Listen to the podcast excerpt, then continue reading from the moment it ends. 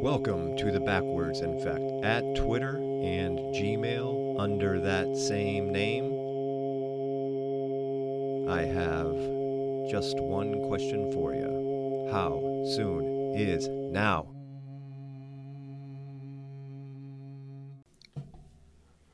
So I took KK to the movies this weekend to see Super Mario Brothers.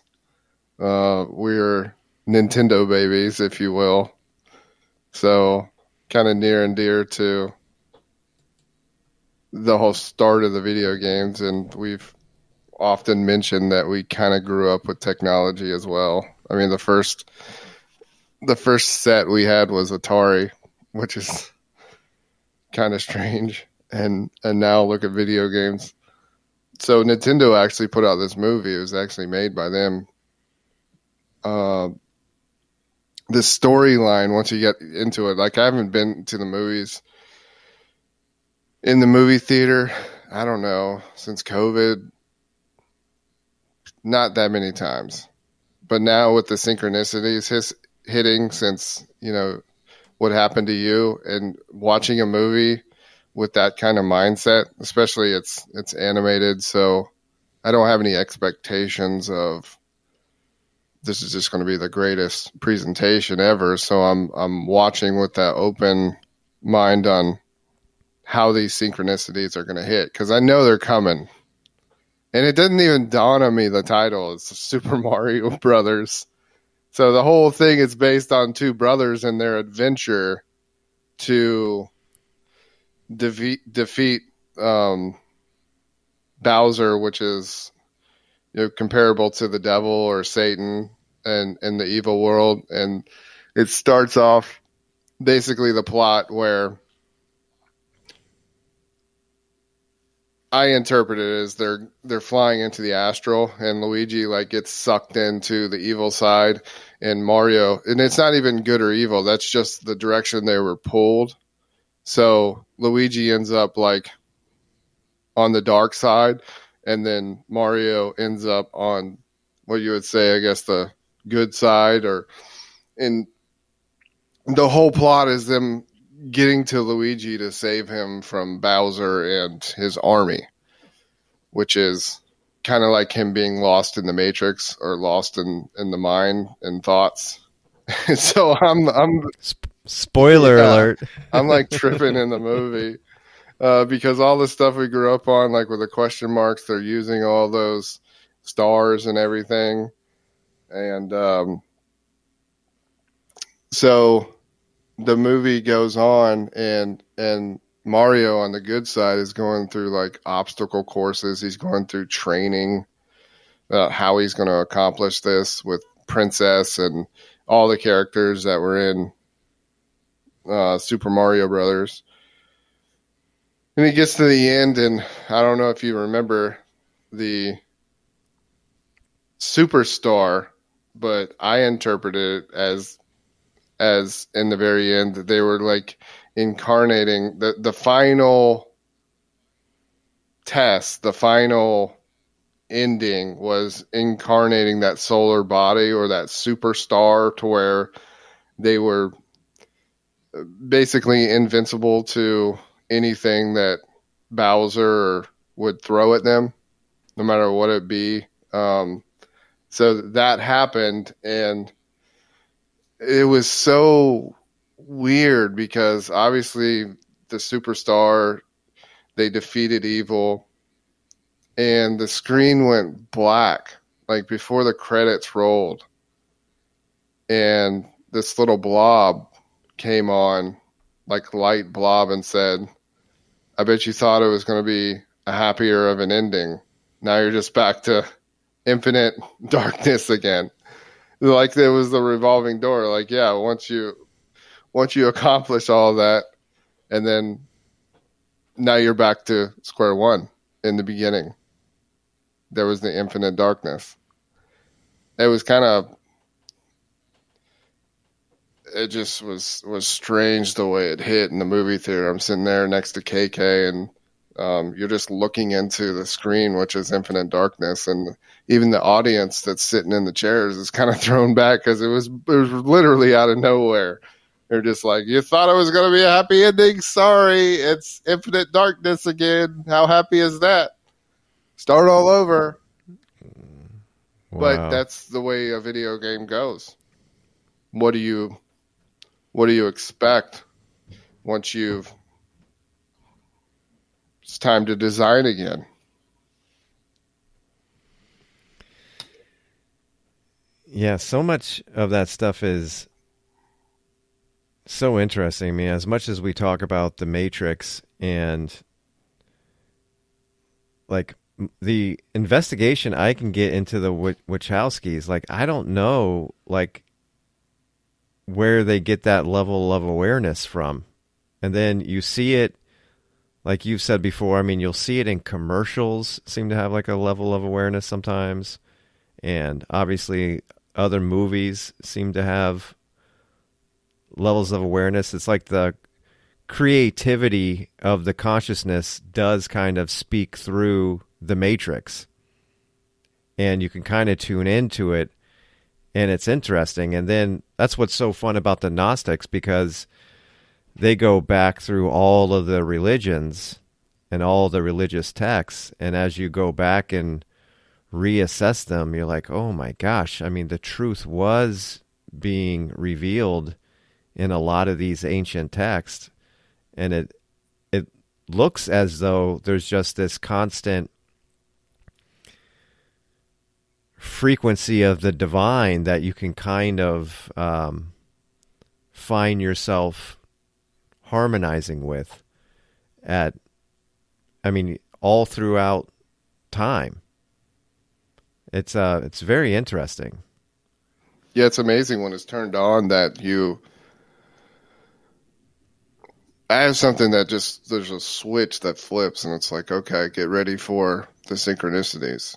And it's not words or anything, it's just like switch, like here they come. It's like almost like something in the mind's eye when I'm about to speak or some cue or some something that pops in is like it's like be ready. Here here's it something speaks through asleepness in this world. Something speaks through it in ways that someone who's awake can understand. And we've talked about the Wachowski brothers and the Matrix and, you know, whether they're awake or not.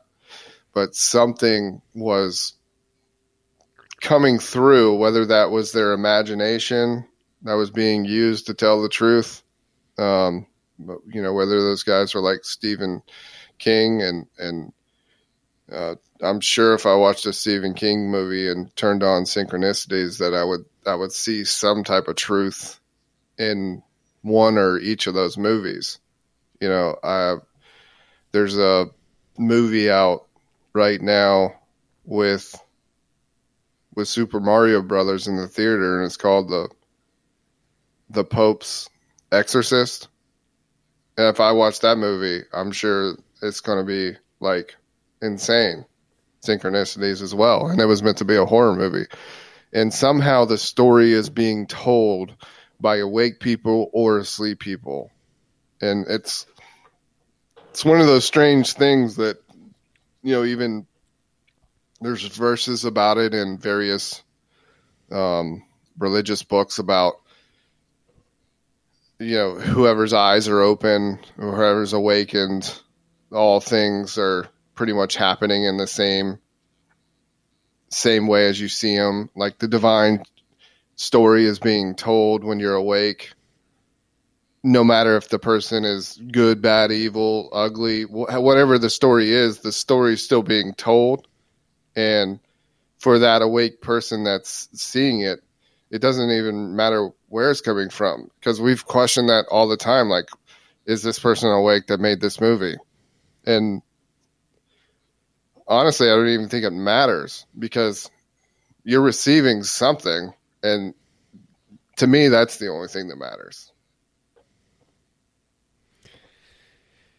Yeah, I agree, and because you can look at it from like the other point of view too, just in terms of like people speaking the truth, and I, I, Osho is my favorite of that because, I mean, he's known in the culture as a cult leader. I mean, he's put in the same category as the notorious cult leaders, and whether you're talking about the movies or whether you're talking about a person, like one of the things that always pops in my mind first is like, who are they talking to? Like, who who do they think their audience is? And with Osho, it's so interesting because the audience is like there in red. You know, so you get such a clear view of like the materialistic understanding. Oh, the audience is right there in front of him. And you can tell by the way he talks, he understands that they're all asleep. I heard him say today to some guy, um, he said, Once I see your attachments, my responsibility is to attack them. Now, when I hear that, I'm like, wow. But it's, he's, he's revealing that he's on that next level. Like he understands his whole audience is ego and that and so he's talking in that way but at the same time when he makes a sentence like that or he makes it known like that he's also talking to me because i'm like wow look at him work this ego crowd so it but there's times where i'm curious because and osho's a great example because sometimes it's like the message is more for the awakened, and sometimes the message is for, more for like trying to snap somebody out of the hypnosis. And Osho's funny because he kind of flows back and forth between those two points. But then when you get these movies and stuff pops up, that's like I, I don't know. Like, is it there to kind of wink at like a very small percentage of people? Or is it so ambitious that it thinks it's going to pop somebody out of hypnosis. It's just interesting the way that the the way that the uh, truth is revealed through like the matrix systems. Yeah, you said a lot in in in that, and you brought up Osho, and I, I don't listen to Osho probably as much as you do, but after a while, I have to turn them on just to get a dose of that fresh air. And man, I don't know if there's another one out there, man. He is like so ridiculously um, on message and so the the only complaint I have about Osho, I mean, if he spoke like perfect English, it would probably be twice as effective with me. That's the the only complaint I have is just the the language barrier that he has. So some of his points aren't made to where we feel that, as opposed to the language that he grew up speaking. So that's that's if if he spoke like Eckhart Tolle, I feel like it would be whoa, you know, just because of that language barrier. But aside from that, I mean, you know, you can get past that and listen to him and um, I think I texted you a couple days ago. The death of the mind. It, this really hit me hard. The death of the mind, man's greatest gift, which is like such a such a little tidbit of truth, but pretty much encompasses the whole deal. Like the death of the mind, man's greatest gift. There's a point at which that the mind doesn't intrude on your being anymore. It doesn't intrude. Um, it's kind of like the master that doesn't dream anymore. The death of the mind encompasses all of that, um, all into play with you know the astral being able to leave the body at will at that point. Uh, it's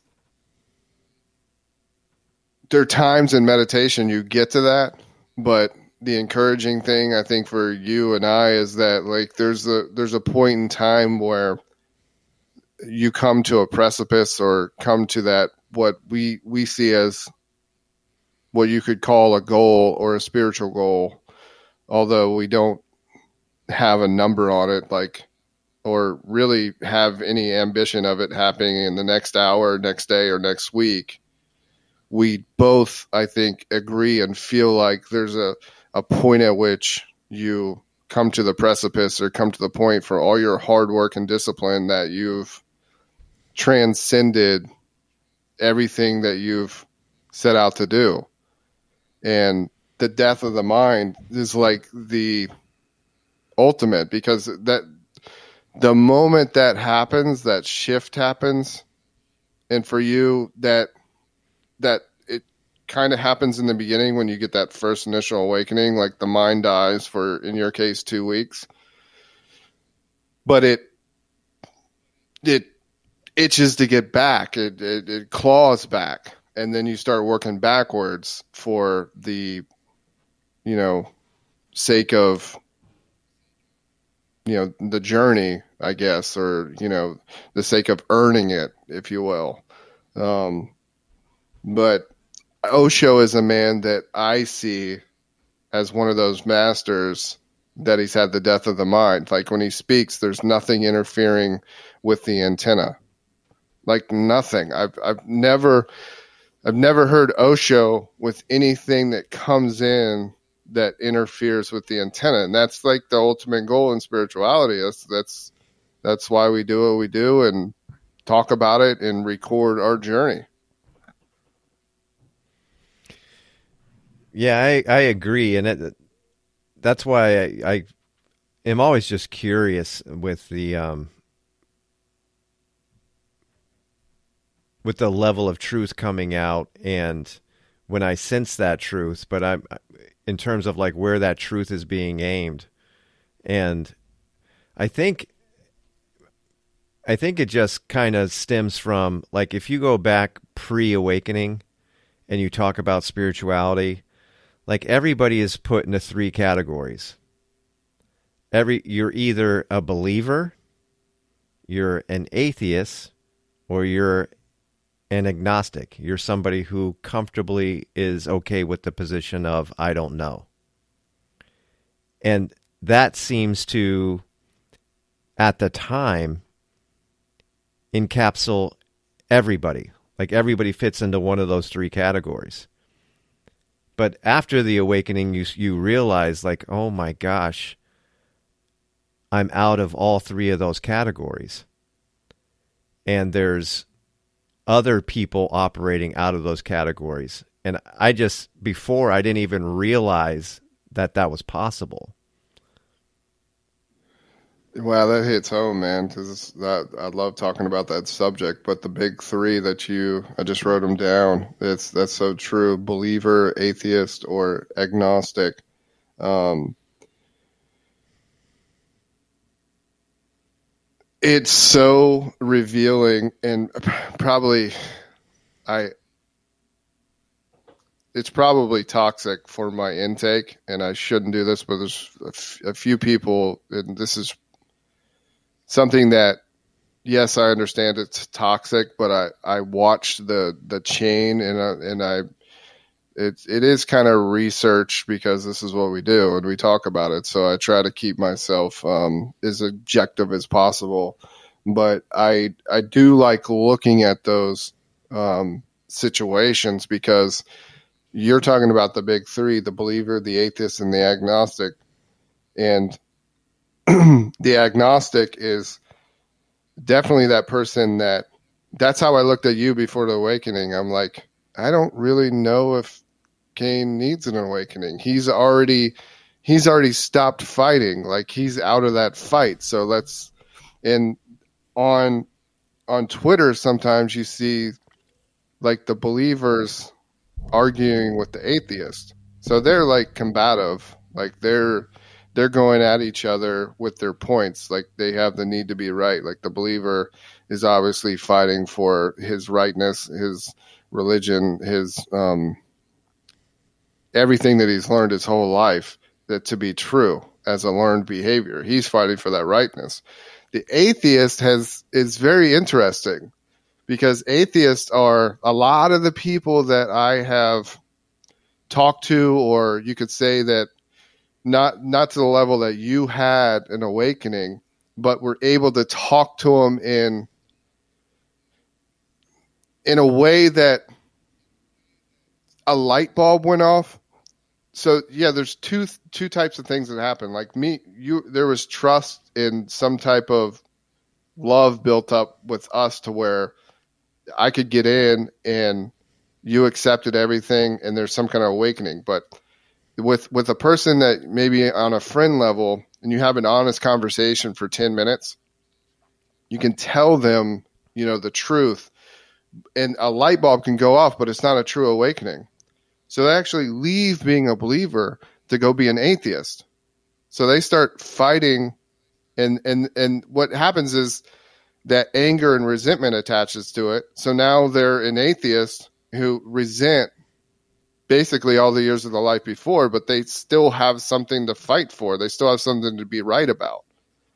So now they're in that middle where the atheist was basically had the light bulb moment, but they can't get past still being right. Like I no, I did that for years. No, I left that. There is no God. I swear to God, I prayed for 20 years. It's not happening. Now I'm here. I'm, I'm my position is I'm going to argue there's no God now till the day I die. Because I know I've been there. And then you have what you described as agnostic, I don't know, which is even further. Like it's it's it's maybe even a bigger of a light bulb going off, but it's it's almost like I don't even want to fight. I don't want to be right. I just want to claim I don't know, and it's probably the most humble thing and probably the closest thing to being able to have a conversation or listen to a podcast like this or have an, an open-minded conversation. Um, it's it's the closest thing to that without submitting. It's i don't know which is it's pretty humble. And there's probably more agnostic people today in 2023 than in recent history I would say more of the population now is is is is headed in that direction. It's very interesting you brought up those big three because you nailed it. There is a one, two, and three, and then when you have an awakening, you're like, "Wow, it, this is this is all out of that." I'm in my own bubble yes. over here. Right. I mean, first, I want to speak on the agnostics. Um, just in terms of like relatability. Like, um, I was one. I was one for 47 years. And you were a damn the, good one. Ag- yeah, I was a damn good one. And yeah, you've, you've definitely pegged me there. But there is something of such beauty with the agnostic. I mean, a lot of times they're kind of the butt of the joke. Like they're the ones that haven't made up their minds. Um, I've heard them in like stand up comedy, like the George Carlin type comedy or the Bill Maher type comedy. Um, like they, the real intellectuals kind of pick on them. like you just don't have the balls to make the materialistic stand. Like you got to keep your mind open to, uh, you know, a bigger picture thing. But I do think they kind of fail to realize like the beauty of the agnostic position because what you what it enables you to do is you can basically have long drawn out conversations with the atheist and you don't really feel threatened because you're not really committed. And then you can have long drawn out conversations with the believer and you don't really feel threatened because you're not committed. And it doesn't matter which one you have a conversation with, you can sit in your p- position of superiority. It's beautiful. You sit in your own position of superiority because I know I'm the one that's comfortable with understanding that I know what I don't know. You're the one who has fooled yourself and you've bridged this big gap with something you want to call belief, but I know you don't even know what that is. So it's this position of superiority that you get to sit in because the believers can't describe anything to you without belief and faith. And then the agnost- uh, the um, atheists can't describe anything to you without belief and faith. And you're the one that gets gets to sit there in this pure state of I'm the one who's the most honest with myself. And so it's and it's this beautiful position of superiority that you get with most of the crowd. And it's it's a very like you said humbling reinforcing position. I mean you will feel really really good about yourself if you've really thought through intellectually your position of agnosticism. It feels really really good i mean it's it's a it's a beautiful gifted way to understand spirituality and, and humanity and I, I think that was you talk about a global awakening or us moving in that direction of more people awakening. I think that agnostic viewpoint has kind of cr- been created in the last hundred years or so. Um, based more so, I guess, as you have freedoms to say, no, I'm, there's too many. I'm not even going to pick. Like, I don't know. I don't know anything. Right. But I can remember you in those situations when you just described. Um, it was a, it was a beautiful place to be because you didn't have a need to be right either. The only thing you had right. a need to be right about was the fact that I'm not going to try to be right. I'm just going to admit that I don't know. And and that's the closest thing to like truth or truth, which actually is the truth. I mean, as an agnostic, to to back off and say, you know, I'm I'm I'm not even going to argue. I'm going to hear you out. I'm going to have the mind, the open mind, but I'm going to say in my own righteousness, I don't know. Like I don't know, and that's that's a it is a truthful statement at that point it's almost like the closest group to awakening because you you've come to the point of of acknowledging that you're going to listen to and have conversations with everyone. You're going to have an open mind. You're going to mm-hmm. um, be able to talk to atheists and believers, and no one's going to leave angry. No one's. It's right. not going to be heated. The atheist and believers is heated. Like there's emotion behind it. Like they're supreme right fighters. Um, but yeah, that's that's um it's a unique group and one where I probably thought in my mind, you know, I had my, my meditation and I had my path for so many years, but the expectation of the day that happened between me and you was nil because I knew that you're in a point where you don't know. And what's wrong with that? Because it's, it's because right. anyone in that position is like, it's a very humble way to live your life. Like if you're not, if you're, right. If you're not awake or you're asleep or, and, and the best position you can be in is I don't know and there's still a little bit of that with me and you. Even after the awakening, we know what we know to press forward, but there's still unseen things that me and you still don't know. But what a what a great place to be. It's like it's like that that step before an awakening Yeah, it's a good place to be. I mean, I can I can see clearly how fortified I was in that position. I mean, I I really built myself into that way of thinking and and but it was it was super intellectual. It was very very well thought out. There was um there was a, just a lot of process I put into that.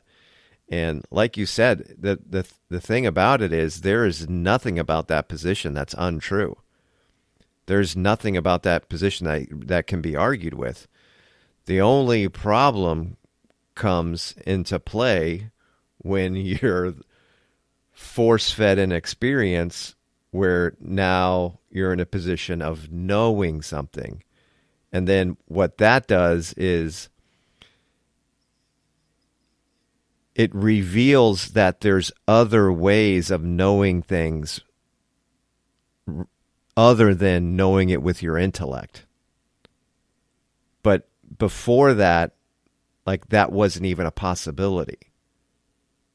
Before that, everything is known through the intellect. But to have the intellect shut down and then have like intuitive wisdom pour in, now you look at yourself and I'm not classified in one of the three. Because my position now is certainly not I don't know. My position is as sure of that as I am of my own existence. I mean, I can't get any more sure of it than what I am. So it's not a- agnostic. I'm certainly not a believer because belief doesn't have anything to do with it. And I'm certainly not caught in the idea that everything is just the material world and that's it. So you look at yourself and like you pop out of those categories and you're just sitting around. Luckily, I got you there with me. But yeah, it's like you're a non classifiable at that point. Yeah, I like I said, I take a peek at some of the conversations between atheists and believers, um, and the one common denominator.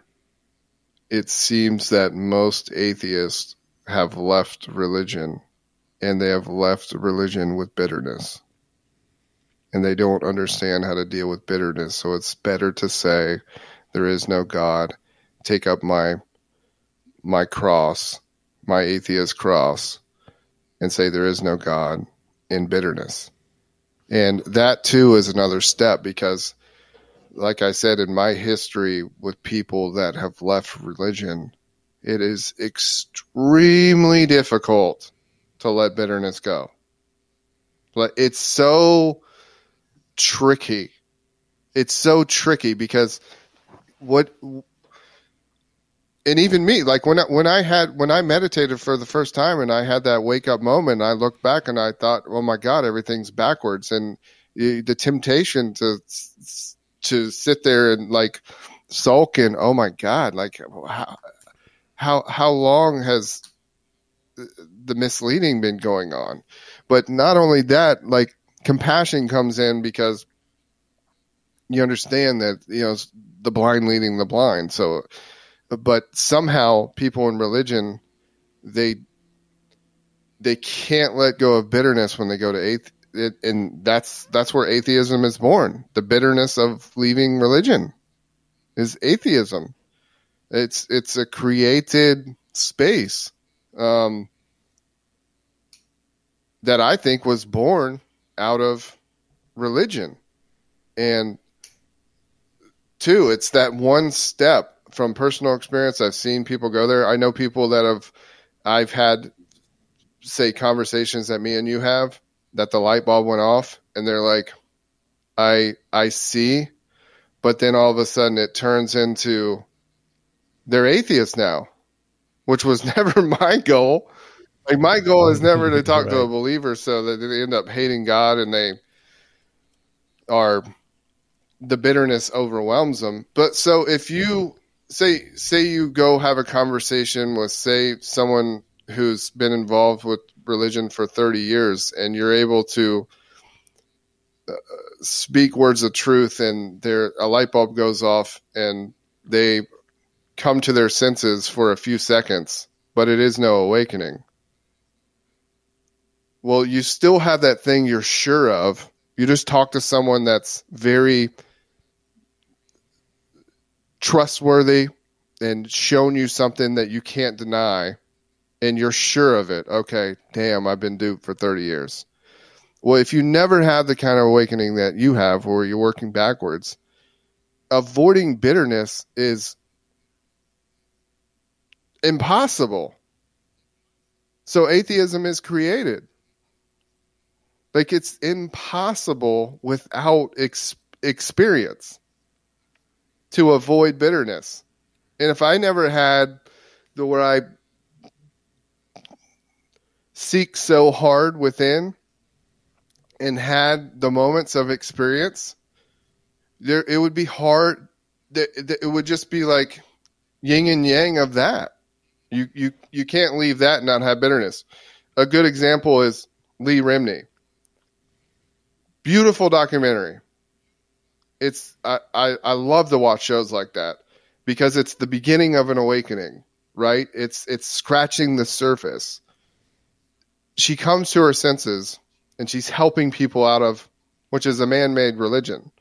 Ron Hubbard, which is I mean a goofball if you go back and research him but it's it's been created like he's Jesus Christ, and now we have Scientology all over the world. It's one of the biggest, baddest religions that you can actually watch be born and evolve in our lifetime.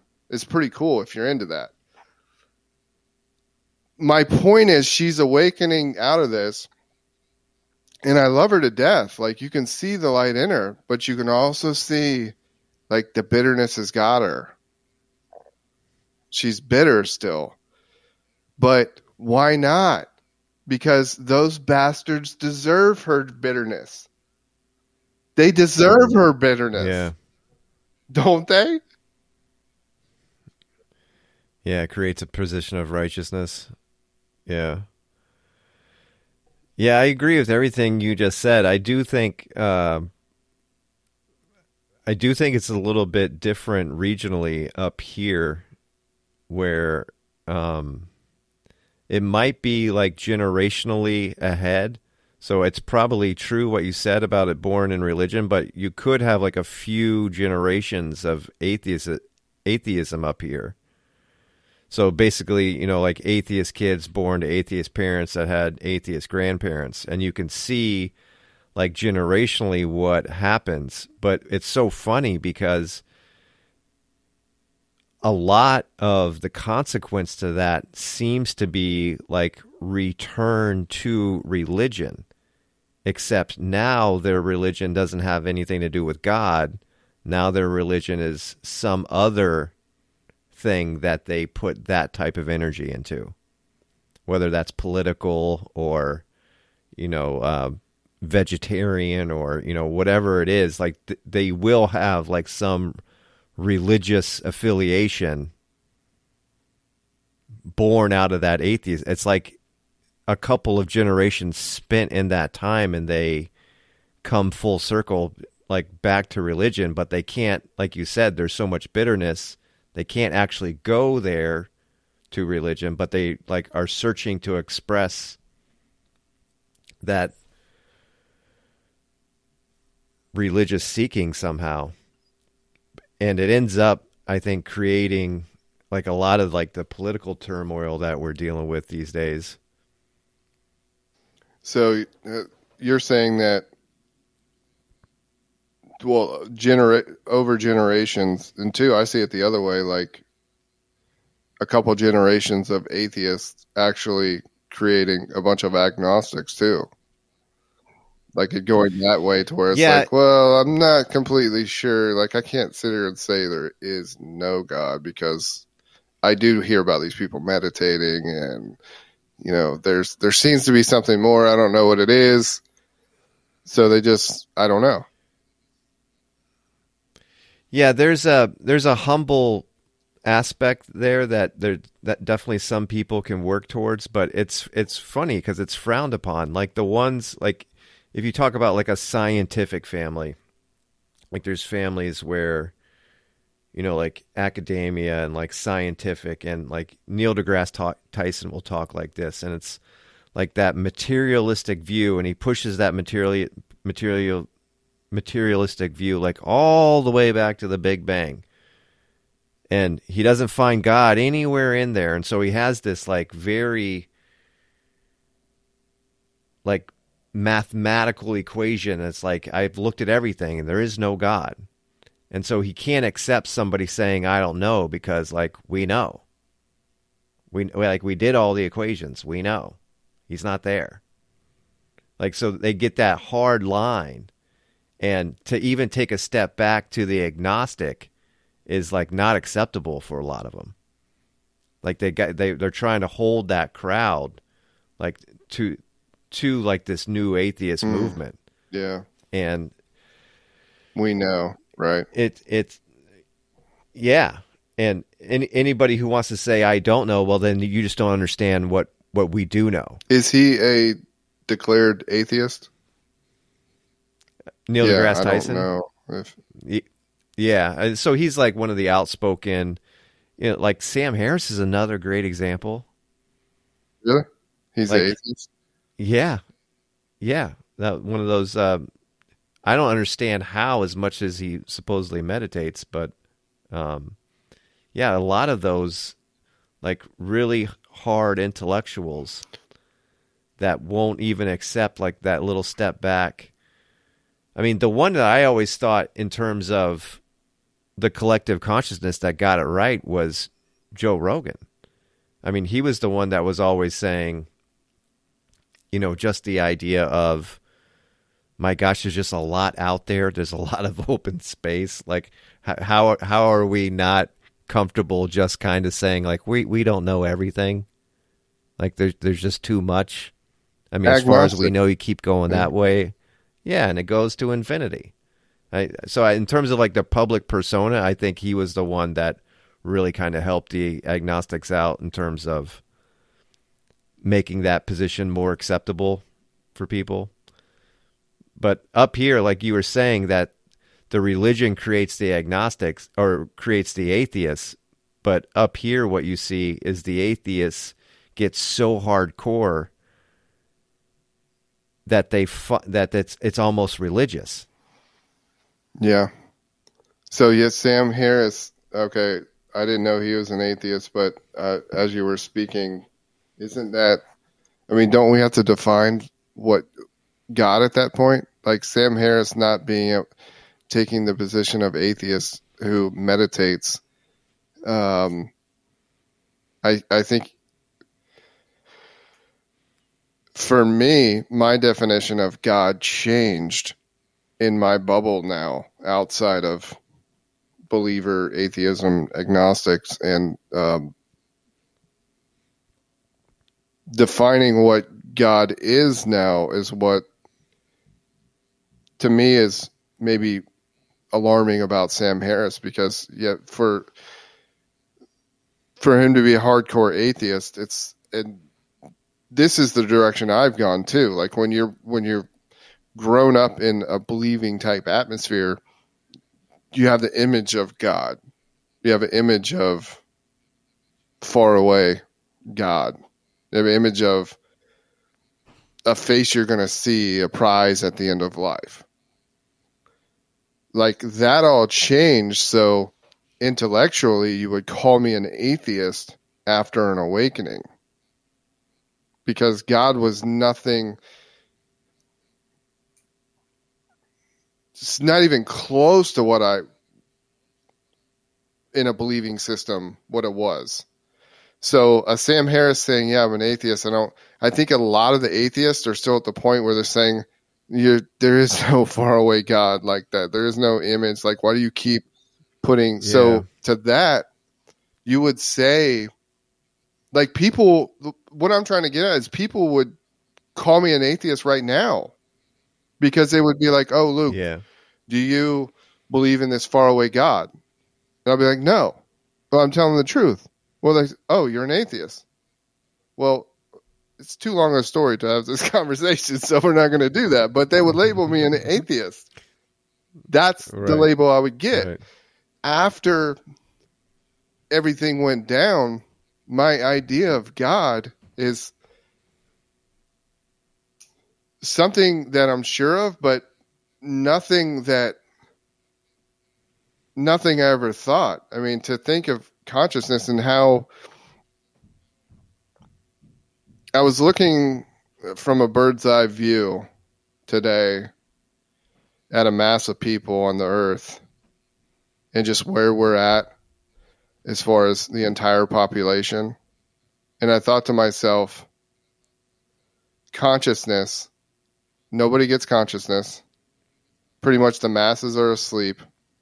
And nobody understands, like, to wake it up just a little bit where we go from there. Like just to just in just in my dreams alone like i'm i'm being shown like everywhere you turn everyone's a freaking sleep. But when you're talking about in the 5d too like i think that's all a part of this right now. When you go into those dark places. It's not that they're dark. It's that everyone's asleep. And in my mind i'm like wow if if if if we all wanted to understand what god was if if if we could just wake up just a little bit. And i'm talking to myself too like in that place. It's the evolvement of consciousness. And i looked at us as a globe as a bunch of two year olds not even two year olds like on like on the level of consciousness we are in this particular place in the middle of wherever the hell we're at we all are infancy stage to consciousness.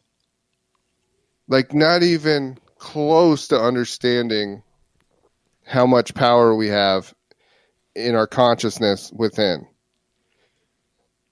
and that's my idea of god is i know this much but it's enough to to make me press on. I but I know this much, but but I'm sure of this much.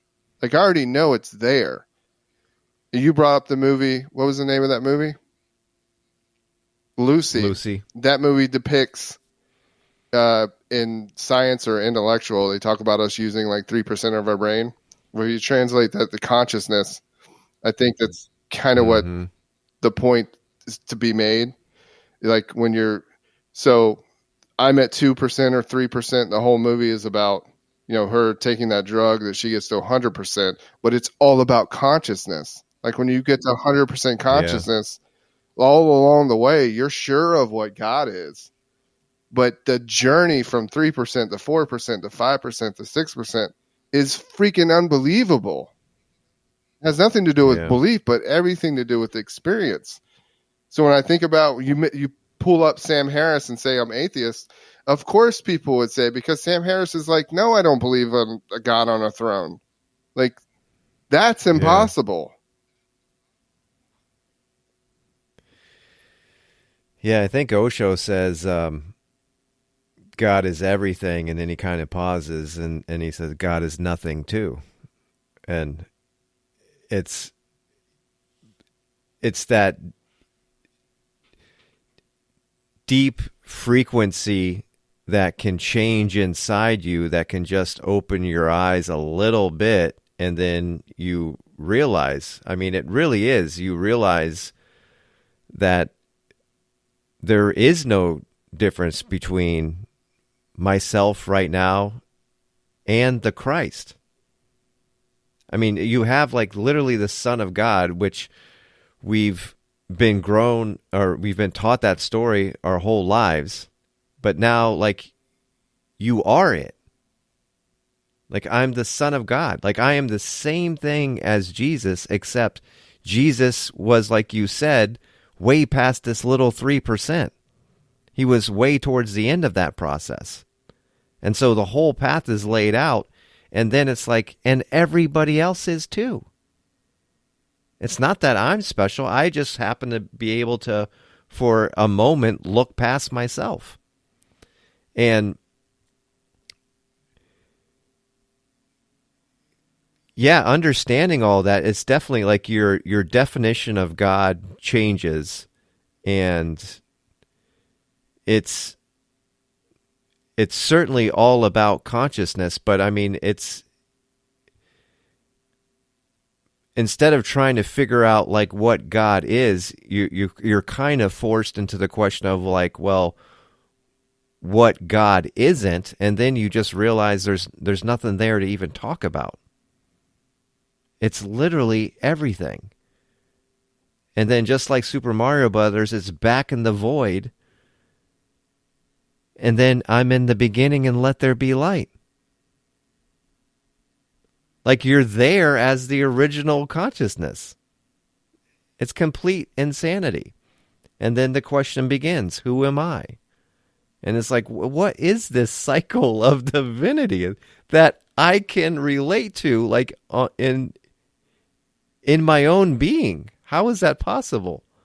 It's it's uh, it's a fun relationship you can develop with uh, with all that, and then you know you start asking it questions like that, start planting seeds, and it it more and more can be be revealed through experience, just like you say. You start realizing your mouth is water. air you breathe, everything translates. Yeah. Everything is alike in principle. Principles yeah. that you see outside, so with inside. As above, so below. Yeah. But same thing with as you see visually, so you see inside, or so you sow you seed. The sows yeah. you seed. Yeah, it's it's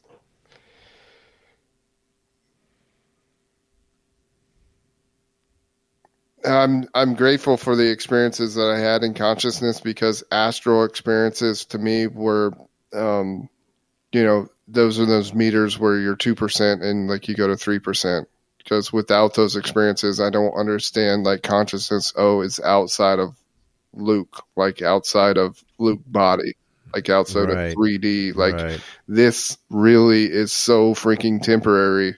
It's not even funny. So the death of the ego is about realizing how temporary your form is. Who am I? What is my purpose here?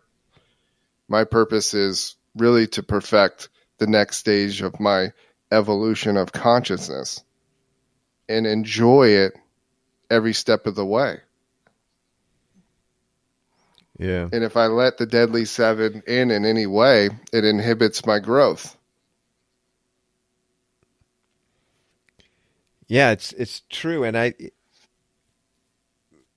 when you start investigating it like we're doing when you start working backwards and then you start to realize like i mean that's why you know the buddhists and like the ethics and i mean that's where all that stuff comes in because they have such a such a more clear idea of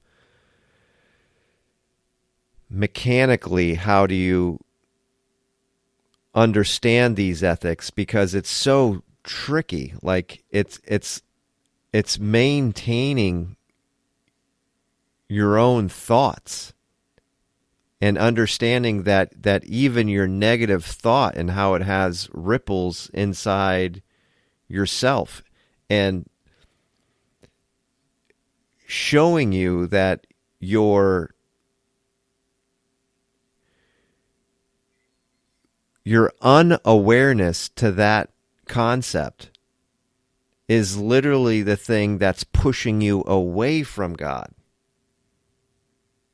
That whole process, if you're not aware of it, then you're you're literally sliding further and further from God as you proceed through life.